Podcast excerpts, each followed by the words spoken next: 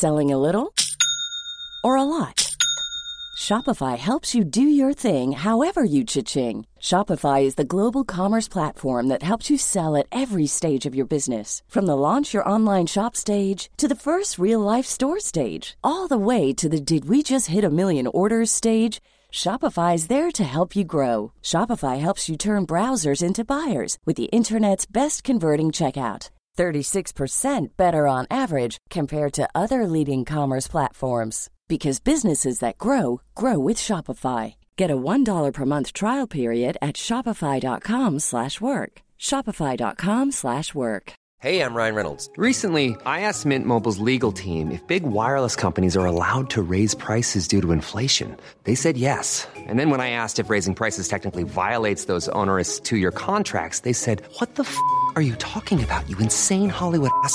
So to recap, we're cutting the price of Mint Unlimited from $30 a month to just $15 a month. Give it a try at mintmobile.com slash switch. $45 upfront for three months plus taxes and fees. Promo rate for new customers for limited time. Unlimited more than 40 gigabytes per month. Slows. Full terms at mintmobile.com.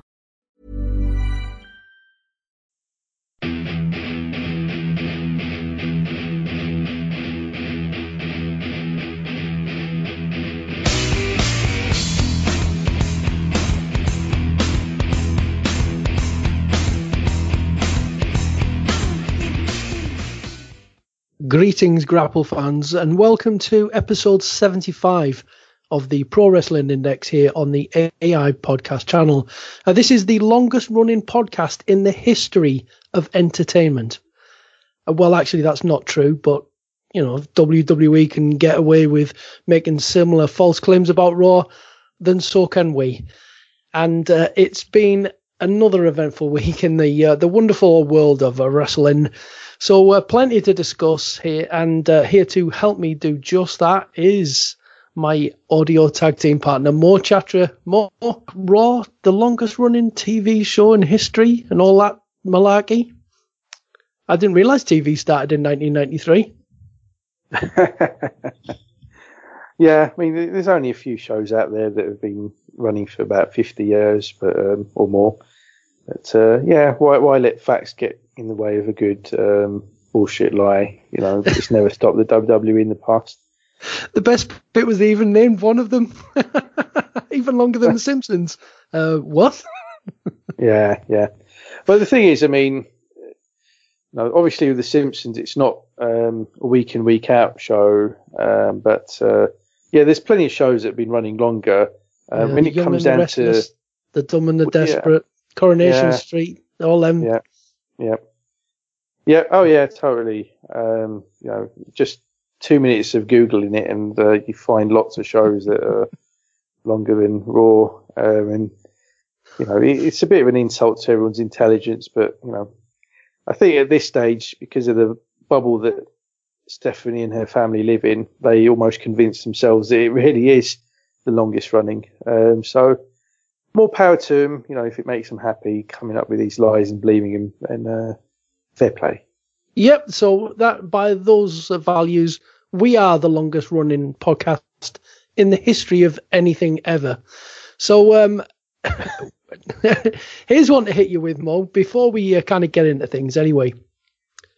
Chris Jericho challenging Kenny Omega in New Japan. What's going on? Bloody hell. Um, well, I was watching um, New Japan's big show. Um, I think it was on Sunday, just gone. Um, the what date would that have been? The um, fifth of November, I think. Um, and uh, yes, I'm just quietly watching the show. It was a very good show as usual from New Japan. And then all of a sudden, um, after Kenny Omega's match against Trent Beretta, who is a former WWE talent, um, video appears on the screen um, of a person in shadows, and then it turns out it's none other than Y2J. Chris Jericho. I thought, bloody hell, what the hell was going on here? Um, and I was just coming up with all types of speculation, tweeting it, and uh, then it turned out that Jericho's contract had expired, and um, he was a free agent, and um, even whilst he was with the WWE, he was actually tweeting certain things about Kenny Omega, which got a lot of people talking in the internet wrestling community, and um, this is why. It's because he was planning this all along, and uh, you know, as soon as he became a free agent, he uh, penned a deal with New Japan, and as a result of that, he will have a dream match of sorts with um, arguably the hottest talent in the business in Kenny Omega at New Japan's Tokyo Dome show on the 4th of January 2018. And I can't wait because it's going to be amazing.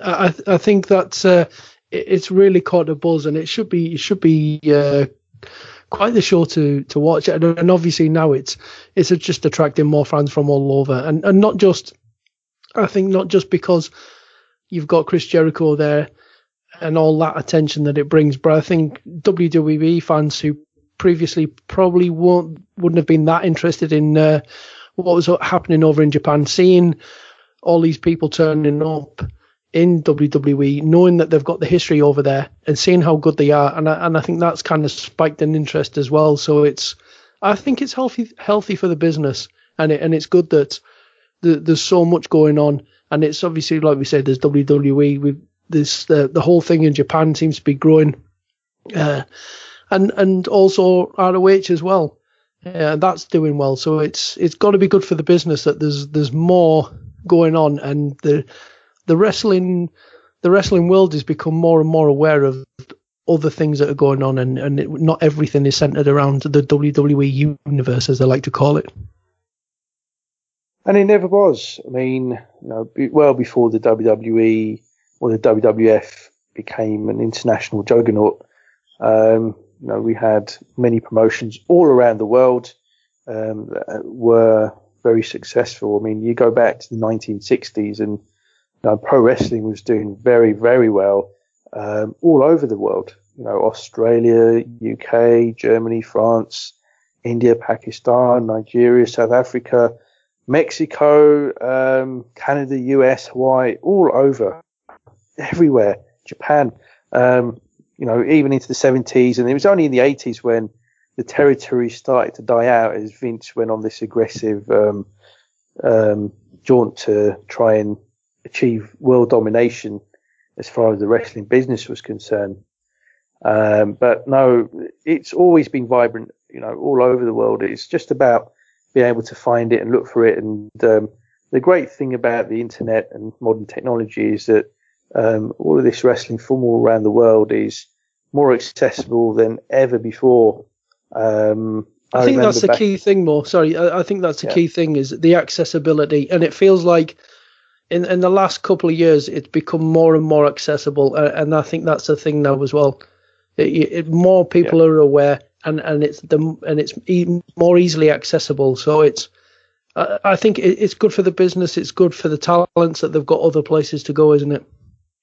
It is absolutely, totally, and um, you know, there are people you know from who were talent, uh, sorry, contracted to the WWE who this year decided to um, go onto the independent scene, go to Japan, um, because they just didn't want to deal with the hassle that comes with dealing with WWE creative, the hassle that comes with the politics, the hassle that comes with the nepotism that exists within the WWE. And, you know, on the independent scene and elsewhere, they can work with freedom without all of the politics and make very good money even still. You know, there's a lot of people making excellent money outside of the WWE. Matt Hardy, you know, used to boast about it on Twitter, the amount of money he was making from the independent scene. Um, so there's definitely money to be made. But, um, yeah, just very quickly, I mean, I remember back in the 90s when, um, you know, I was part of a very small kind of section of the wrestling fan base in the UK that was buying tapes um, of Japanese wrestling and US independence in Mexico. And, you know, you'd have to wait so long. There were not many people that were selling these tapes and the quality of the tapes, the VHS tapes were, was really, really poor. Um, and now it's just completely different. I mean, there's so many promotions that have on demand services. And uh, what's also great to see is so many British promotions that are very successful. I mean, I've talked about them on this pod in the past. I mean, one example is Progress Wrestling that's just about the coolest wrestling promotion out there. I mean, if you ever watch their stuff, um, it, it's just such a cool product. Um, not really aimed at a family audience, um, but it's not um, overly graphic, overly violent. It's not gratuitous. It's just um, more to, aimed towards um, you know a young adult audience, and uh, it works fantastically well. And it's actually one of these promotions in the UK that's got a working partnership with the WWE. And um, there's been talk throughout this year that their programming, their shows will end up on the WWE network. It's not happening as yet, um, but they nonetheless have still got a very good um, on-demand service available for only something like five or a month. Um, and there's lots of promotions out there like that, and um, you know they're, they're, just so much good content. I mean, I've written an article this this year for Total Wrestling where I said that the quality of the in-ring product when it comes to pro wrestling has never ever been better, and I've been watching pro wrestling for coming up to 40 years now, and you know I've been watching it on a worldwide basis for over a quarter century, you know, from all over the world. Never, ever has it been as good as it is now. And that's what makes it slightly disappointing with the WWE because, as we've talked about at times, the quality of the in-ring product, you know, sometimes delivers magnificently, but it does underwhelm given just how much quality they've got on their roster. They've got so much talent and um, so much of that talent doesn't quite deliver in the way that it can and it has done when it's been outside of the WWE. And I'm really hopeful that um, somebody just cottons on to the fact that look, we've got a talent roster that's underperforming, and let's look at why they're underperforming. And if they do that and they just give the talent the freedom to perform in the way that they can freely perform elsewhere, whether it's the independents or Japan, um, the WWE product will be all the better for it. Mm, I mean, well, speaking of the WWE product, I mean, as I mentioned at the top of the show, look, we, have got a lot to talk about tonight, a lot to get through. Uh, we have got our nostalgia. It's, I mean, obviously Survivor Series is coming up, so we're going to have our nostalgia uh, week tonight. Uh, bit of a quiz there for Mo. Um, part of the nostalgia, we will take in some of your suggestions in there as well. We'll have a reaction to them. Uh, we're going to have a run run down the uh, the NXT card ahead of the NXT Takeover War Games event, but we're going to start uh, in the UK and with WWE because uh, Raw SmackDown have been in the UK, have been in Manchester. Uh, two good events, got to, got to be said, two good shows, and things changing Mo. Monday night we had the the Raw Tag Team titles change hands. Um, I've got to say I wasn't really expecting that one. And then Tuesday night, it was rumored that it could be happening, and indeed it did.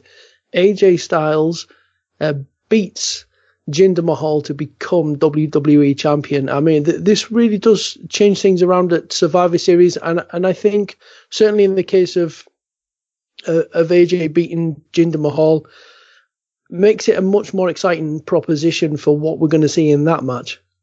Yeah, um, big surprises in a way. Um, not least because we hardly ever get title changes on uh, WWE uh, TV shows broadcasting out of the UK. Um, you know, WWE UK shows are notoriously uneventful, so it was really a pleasant surprise to see these title changes. Even though, obviously, as you say, there were rumours floating about that um, the WWE Championship could be um, switching hands. Um, it was great the first night though on Raw when we saw Cesaro and Sheamus win the WWE um, Tag Team Championships because uh, of the fact that they turned out in Liverpool kits and um, in front of the Manchester audience. That was just beautiful. So, uh, you know, kudos to them. Kudos to Sheamus, obviously, as we know, is a, a huge red. So uh, that that was great. Um, and the match itself was very good. Um, but you know, we, we tend to expect that with Cesaro and Sheamus that are, you know, um, as consistent a tag team as there is in the WWE at this moment in time. Um, a tremendous pairing. Um, and then the next night, um, the reaction to the win from AJ Styles was magnificent. Um, clearly, the vast majority of the audience didn't expect it, and uh, that's what made the victory all the sweeter and uh, all the more uh, momentous. And uh, you know, given that the WWE is um, going on a tour of India um, next month, I did expect them to keep the title on Jinder um, up until then, and then um, perhaps um, in a different direction um, after perhaps at the Royal Rumble with him dropping the belt and then uh, putting the belt onto somebody more uh, credible um, who can carry the belt um, in the right way. But no, I, I, was fine with the title changing hands just simply because uh, you know Jinder for me is somebody who doesn't deserve the belt, has never deserved the belt, should never become the champion, and became the champion for completely the wrong reasons, um, as far as I'm concerned. Um, so um, no complaints from me that AJ is the champion, and hopefully now that he is the champion, um, you know we'll get to see a really good match between he and Brock Lesnar um, at Survivor Series, unless uh, we have another title change um, next week on SmackDown, and you can't rule that either. I mean, there's every chance that uh, you know, there's a rematch that's demanded by uh, Jinder, and he gets his way and uh, reclaims the title, and um, then we go back to square one, and it's Jinder against Brock all over again. But, yeah, because um, th- there's a women's championship uh, on the line on Tuesday night on SmackDown as well, so it's it's it's kind of funny, isn't it, to to see titles changing hands so close to a, a pay per view, especially uh, a pay per view of this magnitude and the way that it's been built up with with champion versus champion. You know, to be, be to be switching the belts around, it's it's a strange one, isn't it? Well, that's right, and um, you know, often there are reasons behind these things. Um, we like to at least think there are good reasons behind um, surprise title changes, um, especially in the lead up to a, big pay per view. in um, the Survivor Series is still one of the big four um, traditional pay per views. Um, but I, have personally got no problem with both title changes, just simply for the fact that um, the individuals of the teams that that, that won the titles are very, very good. And uh, so, in that respect, had no problems with the title changes. But you're quite right. Um, seemed seemed seems somewhat bizarre, somewhat strange, inexplicable almost why this would happen prior to Survivor Series. And um, you know, if anything, um, you know, it makes it a little bit more interesting leading into the show. And you know, if the intention is to try and create a bit of talk and a bit of interest, then you can say that it has worked because uh, this week there's certainly been a fair bit of buzz um, amongst the WWE fan base because of um, the events of Raw and SmackDown, and um, certainly people have been tracking down um, highlights on YouTube or elsewhere um, of these title changes, and uh, been talking about these things a bit more than they perhaps had been in previous weeks and months. So, you know, if, if that was the intention, then job well done. Yeah, fair play to them. Uh, another guy who we, we got to see on Raw, uh, and he got a hell a hell of a reception, uh, was Pete Dunne. Uh, uh, but that does transition us nicely over to the NXT Takeover event as well, as it happens, because the the it's going to be on the pre-show, um, or yeah, I'm guessing it's pre-show, the dark match, whatever.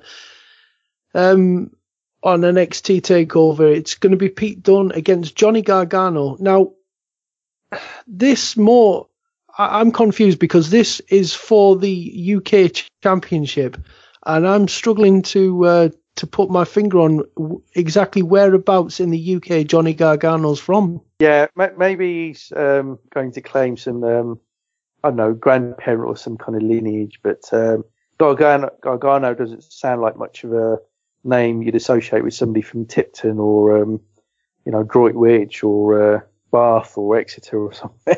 Um, no, it, that one's uh, somewhat lost on me, but uh, you know, it, it, still it still means look we get to see Pete Dunne on yeah. a, a bigger show, and uh, you know we really haven't seen anywhere near enough of him um, on WWE programming as, as, we should have done.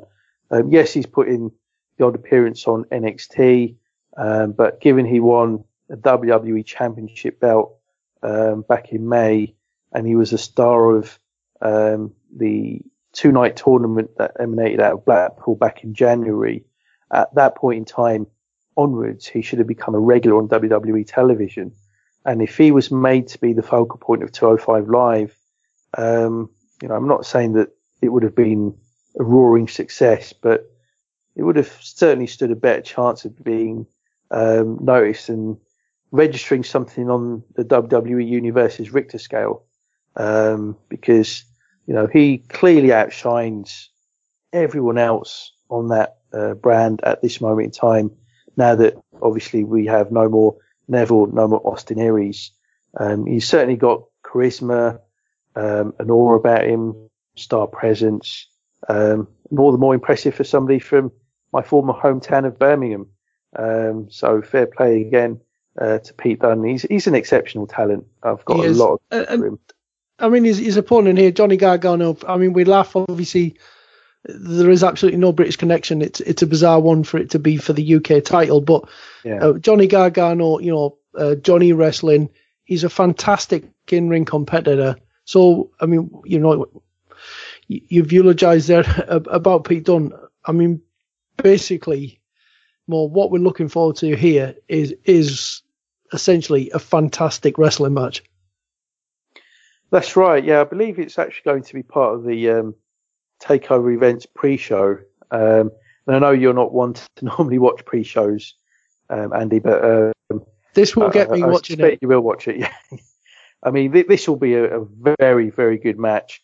It really should be an excellent match. Um, Johnny Gargano um, is familiar with Pete Dunne. I think they've worked together in the past, um, and um, you know they know each other well. Certainly, they've worked um, the promotions, um, you know, uh, like Progress that you know, both individuals have worked for, and um, you know, so they're familiar with each other's work at the very, very least. And um, you know, these are two guys that like to give it the raw, and you know, it's just a shame that it's on the pre-show. In fact, if it had a bit more build um, and had it been on the main card, it would have very easily stolen the show. Um, but um, nonetheless, I still think it will be very, very strong a match and uh, a great way to kick off the night. Yeah, absolutely. So, and uh, another match that I, am not sure how quite how it's going to play out. Um, Aleister Black against the Velveteen Dream. I'm a big fan of Aleister Black. I love the way he carries himself. Um, it's just something about him. He, he's got a certain charisma about him. He's explosive, great striker. He's really connected with the crowd. I, just think this is going to be interesting to see how they handle this one. Yeah, that's right. I mean, they've been um, building the match up for several weeks, and um, you know they've had um, you know heat segments where um, team gets the upper hand on um, Aleister Black. Um, but really, it would be a travesty, in my view, if um, you know Aleister Black's doing the job here. You know, he's got something about him, and you know he should be pushed in 2018 as almost like um, one of the focal points of NXT.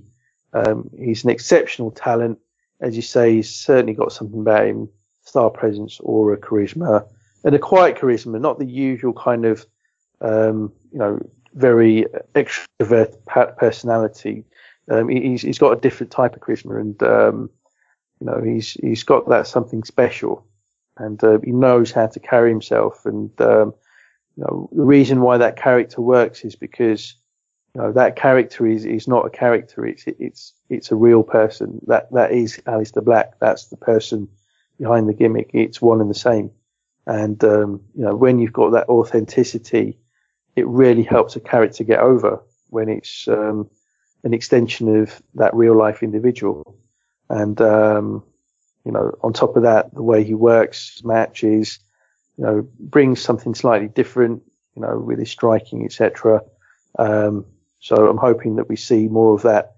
And um, as I say, it would be just a complete joke if he isn't put over. And um, I hope he's put over strong. Yeah, I, I, wholeheartedly agree. Wholeheartedly agree. Uh, the women's championship, the uh, well, the the vacant NXT Women's Championship, uh, Mo Ember Moon versus Kairi Sane versus Nikki Cross versus Peyton Royce with Billie Kay by her side, of course, uh, in a fatal four way. How do you see this one going then? Because how, does this have to be the crowning of Ember Moon, or or do they have to go along the lines of Kairi Sane winning that tournament and has now got to sort of really be pushed into the focal point of this, or or do do they go with the with the the outsider option of, of either Nikki Cross or Peyton Royce? Yeah, it's a really interesting one where they go with this one. I mean, obviously, um, Asuka was a very long term champion of it was over 500 days, wasn't it? It was a very long title reign. Um, and not that it should come into it in any way, but um, if they have Kairi Sane um, winning the title, then yet again another person from Japan holding that belt um, is something that they might just want to have, you know, a slight difference with, um, and go with uh, go in a different direction. Somebody like a Nikki Cross might be just that person. Um, you know, she's a very good worker. She's got a very interesting gimmick, one that you take notice of, and um, I think they can do different things with Nikki Cross. Whereas Kairi Sane, um, you know, she's a different type of worker to um, Asuka, um, but not completely dissimilar. So you would get slightly more of the same with her, whereas with Nikki, I think you can do different things with her. And um, so that's why I'd like to see her win the belt. But you can't rule out Ember Moon. Um, you know, she had a couple of really good matches with um, Asuka um, earlier this year. Uh, I think it was late last year as well, possibly. And um, certainly came across very impressively. Um, if Royce wins the title, then I'm just going to stop watching NXT. And I might just stop watching WWE because that will be the travesty of all travesties. she's not that. She's actually uh, quite decent. She's certainly a lot better than she's, Billie Kay. She's but improved. I, I mean, yeah, she, she's, she's okay, but I mean, I, I, like the way they carry themselves. Them too. They they really do carry themselves well. They they are. Yeah. yeah. they are. I, uh, well, mention heel there. What's coming to my mind is do we perhaps see a heel turn here from Ember Moon and not win the title and and a heel turn in the process? Is this what this is? You know, maybe Kairi Sane wins it and we see a, a heel turn from from Ember Moon. Do you think even that's a possibility?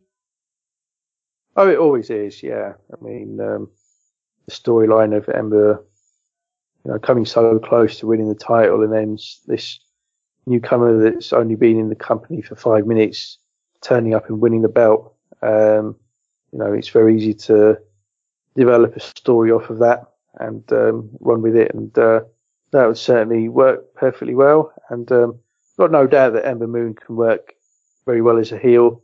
Um, if anything, with those kind of contact lenses she wears, um, she probably is more suited to being a heel.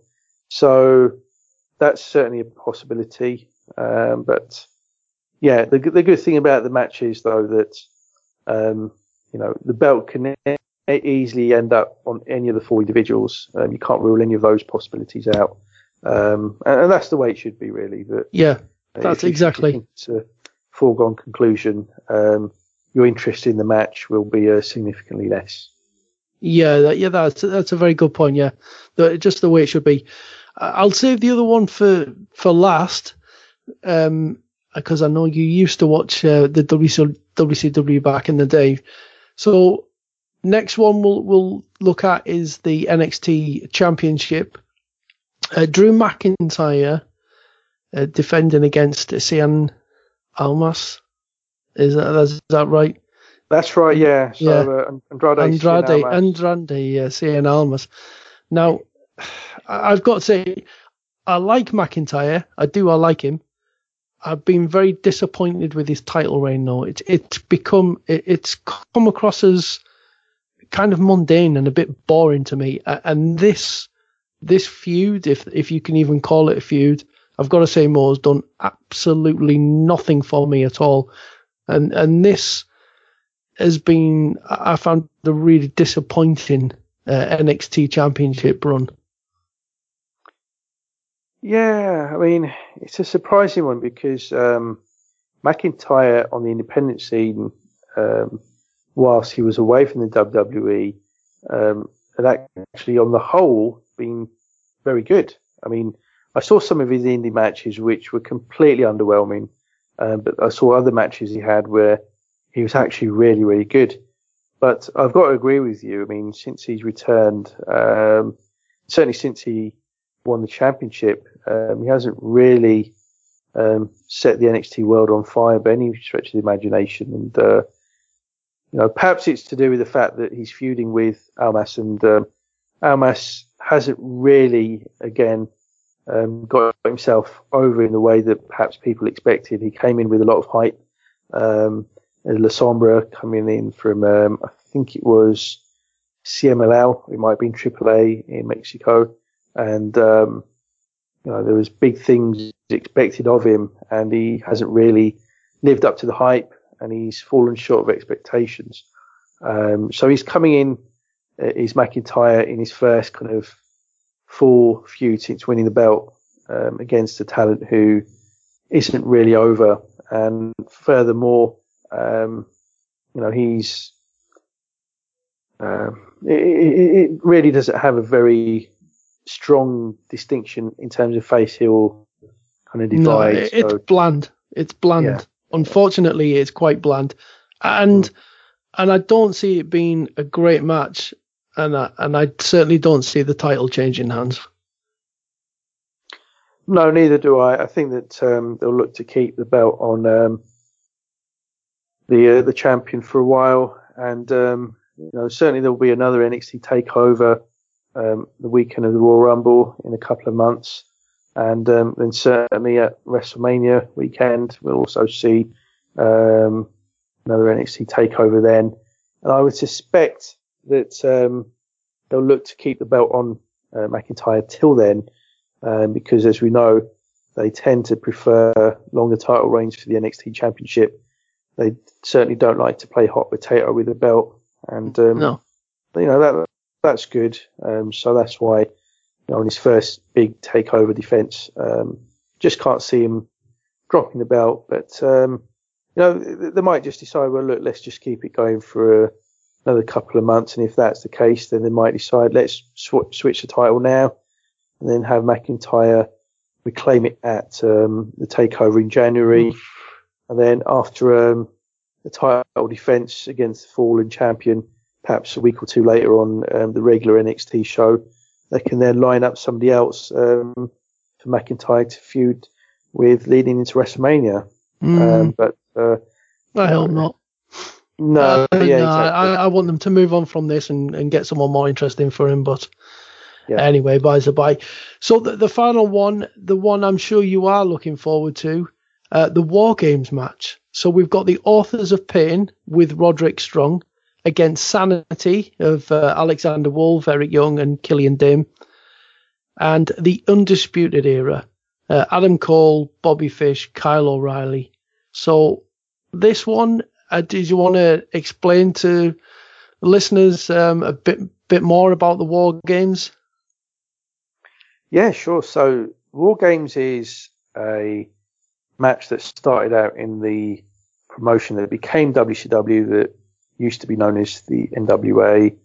And um, this is a match that started out around, I think it was about 1987 or 88. And originally it was a match designed for the Four Horsemen.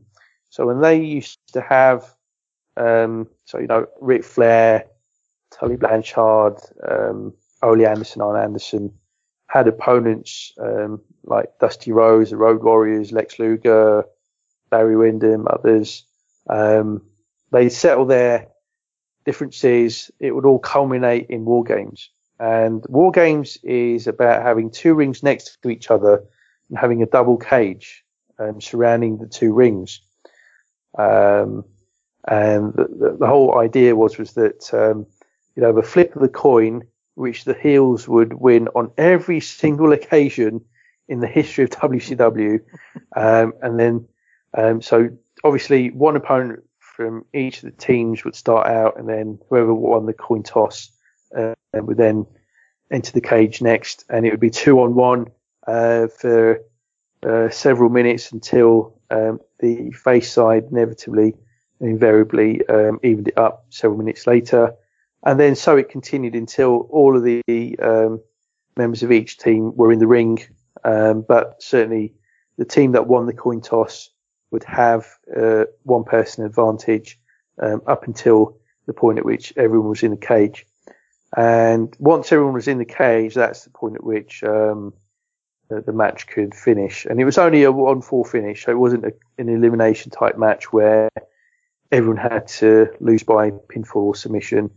Um, and this often delivered some of the most heated, most intense matches in the history of WCW. Um, so it almost always delivered really good matches until the days when Hulk Hogan and his um, cronies like the Nasty Boys turned up on the scene and ruined that very, very great concept of war games. Um, but until then, um, you know, it was a, a great, great match. Um, I remember Paulie dangerously, um, now known as Paul Heyman, his Dangerous Alliance facing um, Sting's team and uh, Brian Pillman and others were in that. And again, that was a magnificent match, one of the best matches in 1992 from WCW. Um, so it was, a, it was a great, great match. Um, this obviously has a difference in that we've got three teams. So I'm not quite sure how a coin toss will work because um, coins tend to be two-sided unless uh, anyone knows of a three-sided coin.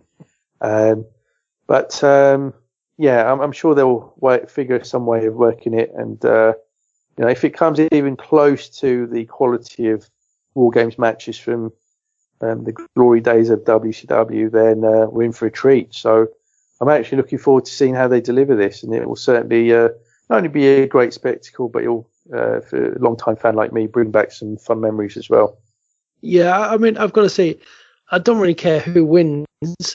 Uh, just, I'm just kind of intrigued to see this and just to see how it'll play out. Uh, and just like you say, as a spectacle, it's going to be interesting to say the least. And I think this is just another one of those, the influence of Triple H, uh, and obviously his background and uh, his. Well, yeah, what he grew up watching, and uh, yes, uh, he was a part of WCW before he was in.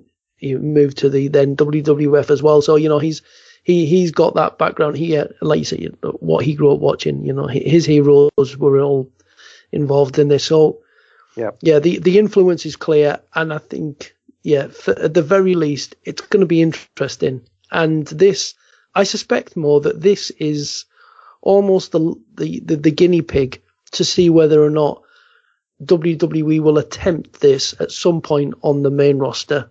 The, I guess to see how this plays out, how they're going to handle it, what the reactions like uh, during the match and, and after it, to whether or not they maybe attempt a version of this on the main roster at some point down the line. Well, that's it. Yeah, absolutely. I mean, Vince is notorious for rejecting any um, concepts, ideas that have been used elsewhere, especially in promotions that he uh, bitterly hated and were seen as, you know, rivals for the WWF or WWE. And um, so it's a surprise to an extent that um, the War Games concept is being um, used in the WWE. But yeah, I mean, you're quite right. If it works well, you never know. We might see a Chamber of Horrors match in the WWE. We might see the Triple ca- uh, Cage of Doom. Um, we might see the World War Three uh, pay-per-view concept reprise with three rings. Um, there's all sorts of possibilities. There's all sorts of wacky ideas that were Punjabi prison by- matches. Yeah, there's everything. You name it. yeah, indeed. So, uh, yeah, yeah. It it should be it should be interesting, and the event itself should be interesting. Um, we'll see how it goes. It, open mind, uh, and I, suspect it'll. If if we go in with medium expectations, I suspect it will over deliver and be part of a cracking weekend. So, uh, so ready to pop the question? The jewelers at BlueNile.com have got sparkle down to a science with beautiful lab-grown diamonds worthy of your most brilliant moments. Their lab-grown diamonds are independently graded and guaranteed identical to natural diamonds, and they're ready to ship to your door. Go to BlueNile.com and use promo code LISTEN to get $50 off your purchase of $500 or more. That's code LISTEN at BlueNile.com for $50 off. BlueNile.com code LISTEN. I'm Sandra, and I'm just the professional your small business was looking for. But you didn't hire me because you didn't use LinkedIn jobs. LinkedIn has professionals you can't find anywhere else, including those who aren't actively looking for a new job but might be open to the perfect role like me. In a given month, over 70% of LinkedIn users don't visit other leading job sites. So if you're not looking on LinkedIn, you'll miss out on great candidates like Sandra. Start hiring professionals like a professional. Post your free job on linkedin.com/people today. Hey there, it's Michele Norris. I'm host of a podcast called Your Mama's Kitchen. When I travel, I'm usually looking for a way to find a taste of home when I'm not at home. And one of the things I love to do when I am at home is entertain. And Airbnb allows me to do that. When I was in California recently, I rented a house that had a great kitchen. And when we were sitting around the table, we're all thinking, we're in someone else's house. Someone could be in all of our homes as well. If you have a home, but you're not always at home, you have an Airbnb. Your home might be worth more than you think. Find out how much at airbnb.com/slash host. That's your look. There's your NXT Takeover preview. That's all done and dusted. It's time now for us to get to the bit that we've we've been looking forward to. It's time for a bit of nostalgia, Survivor Series style this time. So before we crack on with it more, I've lined up a bit of a um, a bit of a Survivor Series quiz for you. So Oh no. I, I'm I'm ready to test your grey matter. Um, I, a couple of them I think are quite simple. I think they're easy enough to get, but um, a couple of them might be a bit tougher. So let so let's just see how you do. So the first one, uh, this is a multiple choice question.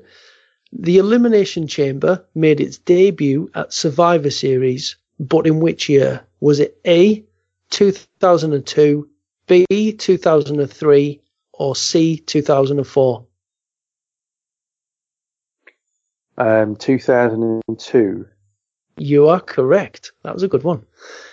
Question two. Where did the 1997 Survivor Series take place? Was it A, Calgary, B, Toronto, or C, Montreal? How can I forget? And uh, especially given the fact I've written an article about it just this past week, it's Montreal. Of course it is, yeah. 20 years ago since the Montreal screw job. Blimey. Uh, question three. The 2001 Survivor Series was uh, headlined by the invasion angle with Team WWF versus Team Alliance. Now, the Alliance was led by Steve Austin, but can you name three of the four other teammates on that uh, that team with Steve Austin? Oh, that's a tricky one. Um, Diamond Dallas Page. Oh, no. Ah. Um, Kurt Angle. Yes. Um, Booker T. Yes. And um, I'll go with right. Who was in WCW? Um, to push you for time. um, right. I'll go with um, Lance Storm. No. RVD or Shane McMahon were the other ones. Oh, Ironic, isn't it? Kurt, Kurt Angle and Shane McMahon are in it this year. hey, right. Question four. The Undertaker famously made his debut at Survivor Series, but which year was it? Was it 1989, 1990, or 1991? 1990. It was indeed. And last question. The 2006 Survivor Series had a traditional elimination match with a bit of a twist. It was the Spirit Squad versus a team of legends. Now, the team of legends obviously won, but can you name them? I'll, I'll tell you what, I'll let you. Can you name three of that team of four legends? Um, I, I will give you a clue and say one of them's no longer with us, tragically. Rowdy Roddy Piper. No.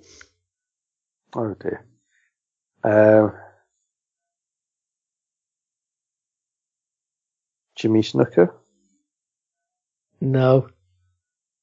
Oh dear. Um, I thought they fought against the Generation X. Um, in that, I remember. Okay, I'll have to pass. Go on, tell me the answer. Ric Flair, Dusty Rhodes, yeah. Ron Simmons, and Sergeant Slaughter. Oh dear. Yeah, well, that was that was that, that was a bit of a uh, out there question. I've got to say, I've got to say, I'm impressed with uh, especially the first one, the Elimination Chamber, picking that one off. I didn't realize till researching it, I didn't realize it was so long ago that we first saw Elimination Chamber. So there, there yeah, you go. 15 years, blimey. Um, yeah, and 20 years since we had the Montreal screw job. I mean, you you still remember watching that at the time? Oh yeah, goodness, that was um, incredible. And uh, I think it's actually 20 years today as we record this on the 9th of November for memory. It was 9th November 1997. And um, I had um, started writing a newsletter um, and uh, I wrote a big, big article on it, which ran in about six pages because it was just, at the time, the most incredible story I think any wrestling fan had ever come across. Um, yeah. Um, the thing is that, that that was the aftermath, though, wasn't it? Because actually watching it live, did did you realise that that what had happened or a sniff of it? Because you got the sense that there was something else was going on there. It, it wasn't your normal finish, was it? And I don't just mean no. them calling for the bell. I, I mean just the reaction.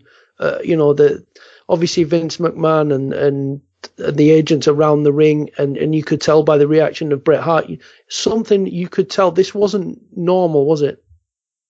Oh yeah, totally. Um, I mean, I was aware about what was going on behind the scenes leading up into the show because um, by that point in time, I was the European distributor for the Wrestling Observer newsletter, which at that time and still is the um, the best insider news source for the pro wrestling business. And um, so I used to receive the copies from Dave Meltzer by email every week. And obviously I was reading the um, story as it was developing about Bret Hart wanting, wanting out from the WWF um, and wanting to um, go off to the WCW. And, um, you know, this was a very, very big, contentious talking point um, leading into the Survivor Series. So I was aware about the tensions um, that were going into the show, um, but I didn't expect what happened to happen. Um, and uh, certainly when that match finishing the way it did, um, you know, uh, certainly started putting two and two together and thinking, well, this is clearly something to do with um, the plan for Bret wanting out of the company and uh, you know, it was, um, you know, obviously we had the internet around back then. So, um, you know, I went online the next day and, um, you know, there were websites that, um, were reporting that, yeah, it, it, certainly seemed to have been somewhat of a screw job. And, uh, obviously, um, the next night on Raw, um, it was confirmed. And I think in those days, if you remember, we didn't get Raw live, so we had to wait until I think it was a Friday night or a Thursday yeah, night. Yeah, it was. It wasn't right. like yeah, it was later in the week. Yeah, but it was. It definitely yeah. had a. It had such a different feel to it, didn't it? And I, would say it was. Yeah. It, it, was a night that kind of changed the whole shape of and landscape of, of professional wrestling, really, because that was from that spawned the the Mister McMahon character. You know, for all obviously Stone Cold was already happening, or was on the way to yeah. happening. That really, that moment, that event you know, the Survivor Series there, that that really spurned that Mr. McMahon character and, and turned him into, you know, legit the the biggest heel to the fans. So it was it, it was it was a night that really changed the com the whole complexion of the business. It, it was a very monumental um, event, or so it felt at the time.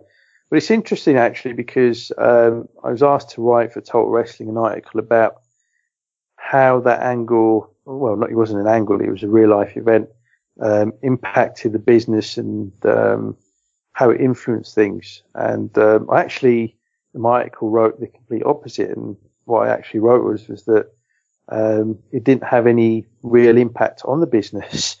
Um, and at the time, it felt like the biggest thing ever.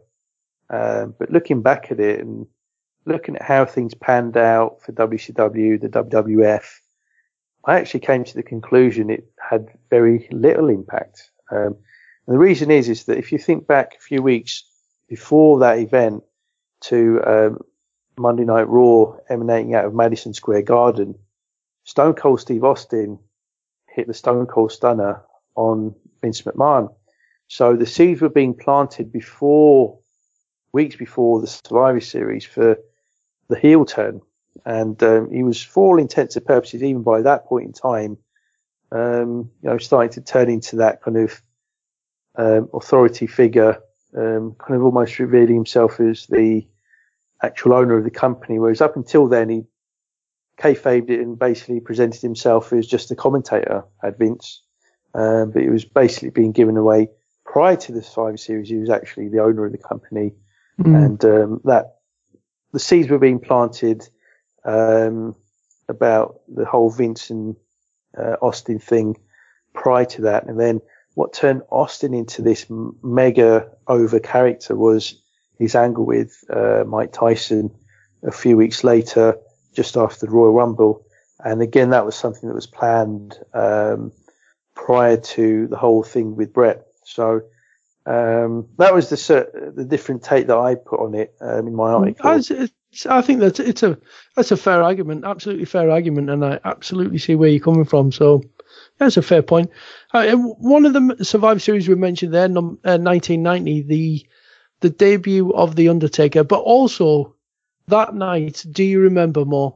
It was the long-awaited night where the uh, the egg cracked. Who was going to be in it? All these things. Who would be in the egg? Turned out to be the gobbledygooker. Oh goodness, listeners, um, believe it or not, and uh, I think um, Andy will be able to relate to this. Uh, at school, you know, we were speculating for weeks what could be in that egg. Um, it's a giant supersized egg that um, was shown on, um, I think, Superstars of Wrestling, Wrestling Challenge. Yeah, um, week after week. Yes, and just um, by chance, know, it happened to um, to hatch in that, that three hours when Survivor Series was on. But anyway, Exactly, yeah. But no, everyone thought, look, this is going to be the unveiling of a new wrestler, and it's all going to be really exciting. And uh, no, no, it wasn't. It was somebody dressed up as a chicken who danced in the ring with Gene Okerlund. So. Uh, yeah, and I remember even then the fans could crap on stuff, and they certainly crapped all over that. yeah, gobbledygook, a, a gimmick that didn't last long. I, I mean, wasn't the rumours that, that the that I actually hoped that they could use him in ring, you know, as a one of these, you know, like a, a character that would appeal to children or something like that. Was that one of the well, uh, thoughts? You know, thinking it, with the bright ideas, this is what we could get out of it. It may well have been. I mean, obviously they had a, a rooster um, only a year earlier in the Red Rooster, Terry Taylor. Then he um, eventually walked around um, like a chicken yeah, yeah, yeah. Got fed up and uh, probably walking out in. With all state. the neck injuries, uh, walking out, walk because impersonating a chicken. oh goodness. Things these people did for money, I tell you what. Yeah, we uh, had bin men, we had um, uh, repo men, we had farmers, we had basically, uh, if you could think of a job, he was a wrestling gimmick. Yeah. Oh goodness. Um, the characters. So the uh, the boss man, the Mountie, um, the Birdman. Wow, you don't yeah. see stuff like that anymore. That was ah, wrestling. Uh, exact. That's wrestling. You can't beat that, can you? uh, one here from uh, from Killian Murphy. Uh, actually mentioned the Survivor Series 2002 with the, the debut of the Elimination Chamber. Uh, a, a, moment to remember for him: Lesnar F5 on the Big Show, and then him and turning on Lesnar. Do you remember that one? Um, I don't actually. No, no. I uh, I vividly remember the um the F5 on the on the Big Show. I'm thinking, Holy crap. That's monstrous. But uh, yeah, remember Heyman turning on uh, on Lesnar, and then we had Heyman alongside the Big Show, and uh, Lesnar turning into a babyface and trying to talk. That uh, that didn't go too well. Yeah, almost as big a flop as um, the Gobbledygooker, but uh, yeah, that that's um, something that I've surprisingly forgotten about. Um, but, uh, Yeah, I'm don't- trying to forget the more um, embarrassing stuff that you just want Yeah. to forget as soon as you watch So- it. But somehow even they didn't dare ask Brock Lesnar to dress up as a chicken. But uh, Yeah. So what? So Survivor Series then? I mean, this year's actually the 30th anniversary, isn't it? It's uh, 1987, the first ever Survivor Series. I mean, do you recall? Did you get to watch that one? Because it was, it was no. before I'd started watching. I the first one I saw was 1989. Yeah, so uh, um, I mean, 1987 is when I was actually watching the WWF on ITV. So for those that are not aware, uh, before it ended up as a staple part of um, Sky Television, um, WWF was broadcast initially on. Um, I think it was also broadcast on um, Sky, which there was a channel called Sky Channel, which was um, available to a few thousand homes that had these very, very expensive satellite dishes. And that first launched around 1984. Um, but for a larger audience, the first exposure to the WWF was um, January 23rd, 1987, I think it was. And that was the very first time it aired in the slot for World of Sport. And I wasn't aware that this was going to air. So instead of seeing Giant Haystacks and Big Daddy, what I got instead was a guy bigger than Big Daddy in Kamala the Ugandan Giant. But instead of just being an immobile fat lump, he was a very mobile fat lump who was doing a flying splash off the top off the top rope. I saw the British Bulldogs and the Hart Foundation have um, really quite amazing looking match. Um, it was only about ten minutes, I think, but all energy, high tempo, really, really impressive. And then we had a strap match with Hulk Hogan and um, Randy Savage, and it was just the most amazing thing I'd ever seen. Um, completely different to what I'd been used to growing up watching um, British wrestling on World of Sport uh, throughout the 80s. Um, but no, um, that was all we'd get was infrequent airings of, I think it was Wrestling Challenge every few months on ITV. We never got the pay per view, so I never got to see Survivor Series 87. Um, the very first uh, Survivor Series I actually got to see was the same one that you saw, which was 1989's version. And um, I got to see that a few weeks later. A friend of mine recorded it from um, Sky, and um, that was um, a very fun show. Um, but a few years after it aired, um, I did get to see the first Survivor Series in '87, and um, one of the things that really impressed me was the fact that they were able to put on a, a ten-team um, Survivor Series elimination match, and um, you know the fact that they had 20 guys around the ring um, was was so impressive. But no, the Survivor Series over the years has delivered some very very memorable uh, matches and moments, and uh, you know, I, I think it's nice that it's kind of it's rediscovering its its roots, you know, rather than just being another pay per view where we see the same yeah. same old matches and whatnot. Yeah, going back to that kind of that that format of the the elimination matches. Um, I, I mean, just looking at the card from that 1989 one, what used to stand out as well is the teams all had names. You know, so there's Dusty Rhodes' team was the Dream Team. Um, Bossman's team was the Enforcers. There was uh, Randy Savage was the king at the time, so he was the King's Court, but taking on um, the four by fours, which was Jim Duggan's team. Obviously, Hulk Hogan had these Hulkamaniacs up against the Million Dollar Team. Uh, the Rude Brood, uh, Rick Rude's team taking on um, Rowdy's Roddy's, uh, Roddy, sorry, Roddy, Roddy's Rowdy's. Jesus, try saying that when you've had a drink. the the ulti- the imaginatively imaginatively titled the Ultimate Warriors, led by you guessed it, the Ultimate Warrior. taking on the Heenan family. So, I mean, it was always you know finding somehow finding the uh, the wrestler's name in the team team name and all this. It just it really corny and cheesy, but it was a lot of fun, wasn't it? There, there, was just something about that. Seeing guys that you didn't normally see team together all come together, fighting yeah. guys that you didn't normally see fighting each other. It was it was just a little bit different, wasn't it? It was, and what really um, helped was that everyone was so distinctive and unique from the next person.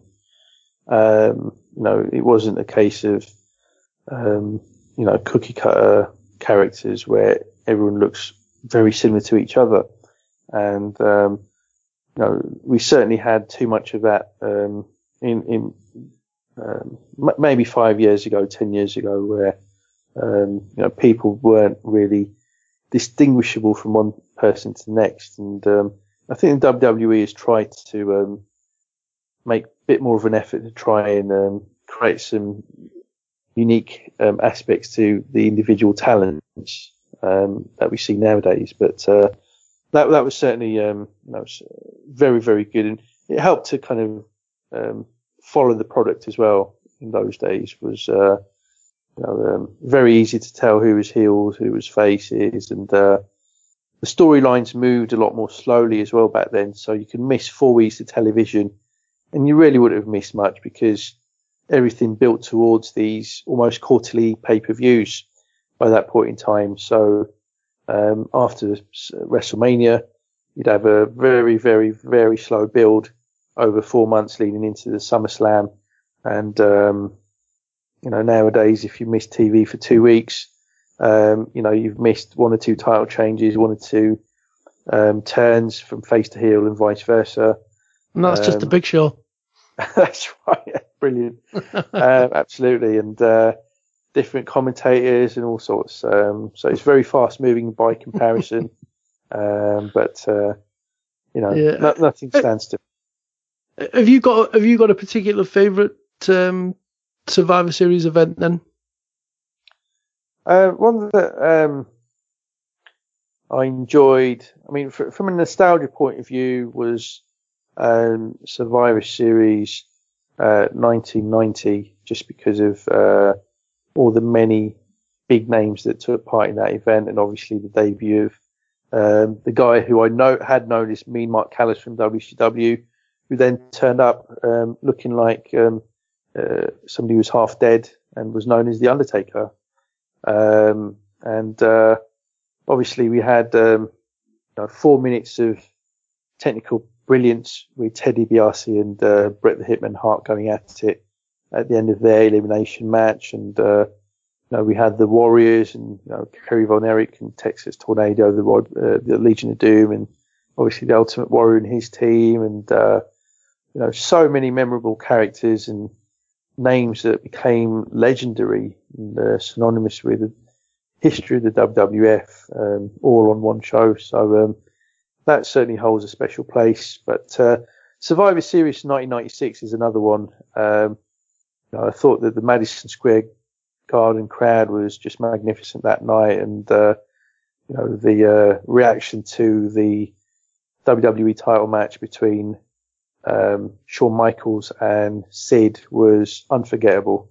And if you haven't seen that match, uh, just go and track it down because uh, you know there's nothing like Shawn Michaels throwing a hissy fit, and uh, he just really, really didn't like the reaction that that crowd gave him, and uh, you know, they that was one of the first examples of Bizarro World as well. You know, it was um, Sid getting the babyface reaction when he wasn't supposed to, and uh, um, that was almost like a forerunner for what is very commonly seen now, almost on yeah, a weekly basis. smart crowd. Exactly. Yeah. So yeah. Um, that, that, that, as you mentioned, that 1990 event that that was uh, that was a fantastic one, and it's one that even now I can go back and enjoy. Uh, you know, years and years later, I can go back and enjoy it almost as much as I enjoyed it at the time. Uh, it's really sort of survived the legacy of time. That one, it's um, it is that like you mentioned. You know, there's so much happening there. It, it's just fun, and that is. Mm. that's the overriding thing with it. I think it was an event that it was about fun, and and I certainly enjoyed that. What what a particular match for me that always stood out was actually Survivor Series 1992, and it was Bret Hart defending the WWE Championship against the Intercontinental Champion at the time, Shawn Michaels, and obviously you know five years before we had the big swap over and whatnot. They had what was still one of my favourite matches between them two. I absolutely adored that match. I loved it. Loved the finish. It was brilliant. It was so smooth. It was just an absolutely fantastic wrestling match, and I, I just really, really enjoyed it. And I think it was about the time where Shawn Michaels was really sort of hitting it off. His character was really taking hold, that heel character, and he was really coming into his own as a singles competitor.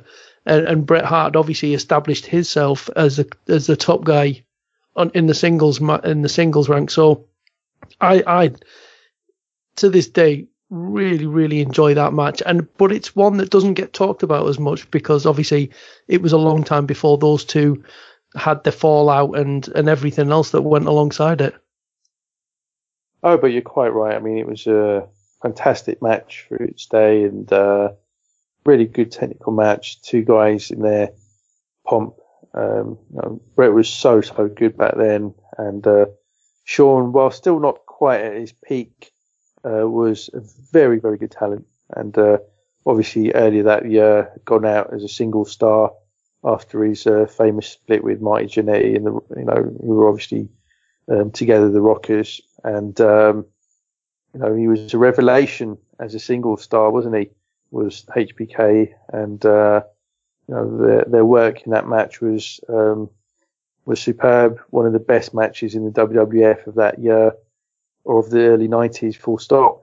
And uh, certainly, um, you know, their, their work there was um, uh, just taster for all their other memorable, legendary matches in the years that would follow. Yeah, de- definitely. If you get the chance, go back and watch it. Go back and watch it. So, I mean, we're, we're about out of time now, more, but um, I think the message is clear, isn't it? Survivor Series has always been lots of fun. Uh, obviously, we hope it's going to be be fun again this year. We will be doing a full preview of the cards next week, but uh, just a final word on the NXT event. Then, on the whole, you are you looking forward to it? Um, yes, I am. Yeah. Um, I mean, I didn't think the lineup for the previous show prior to SummerSlam was um, anything to get overly excited about, but the show itself was really, really good, and we both enjoyed it immensely. And uh, so, no doubt that um, with a really hot crowd and um, a bunch of individuals on the card that will be looking to, you know, really um, make their mark. I've got no doubt the show itself will be a home run once again. Exactly. So there you go. Uh, but that just about wraps things up for this week. Uh, as we've mentioned there, you know, next week we will be back with a full preview of the uh, the Survivor Series event. Uh, but for now, my thanks to to Mo Chatra, and our thanks to all of you for for tuning in and listening to the show as always. Uh, we are on Twitter at PW underscore index if you want to get in touch with us. But until next week, from me, Andy Wales, it's bye bye now.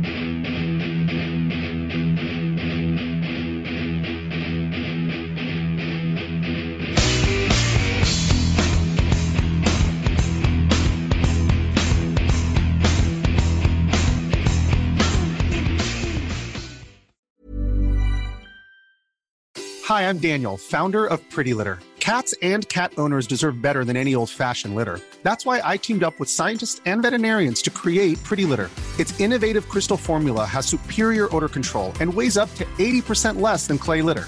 Pretty Litter even monitors health by changing colors to help detect early signs of potential illness. It's the world's smartest kitty litter.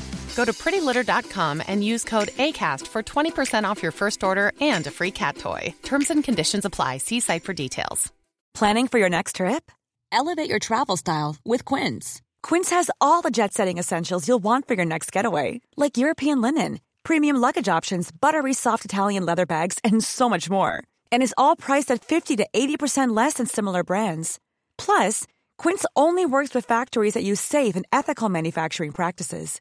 Pack your bags with high-quality essentials you'll be wearing for vacations to come with Quince. Go to quince.com slash pack for free shipping and 365-day returns. Hey, it's Paige DeSorbo from Giggly Squad. High quality fashion without the price tag. Say hello to Quince. I'm snagging high-end essentials like cozy cashmere sweaters, sleek leather jackets, fine jewelry, and so much more. With Quince being 50 to 80% less than similar brands. And they partner with factories that prioritize safe, ethical, and responsible manufacturing. I love that. Luxury quality within reach. Go to quince.com slash style to get free shipping and 365 day returns on your next order. Quince.com slash style.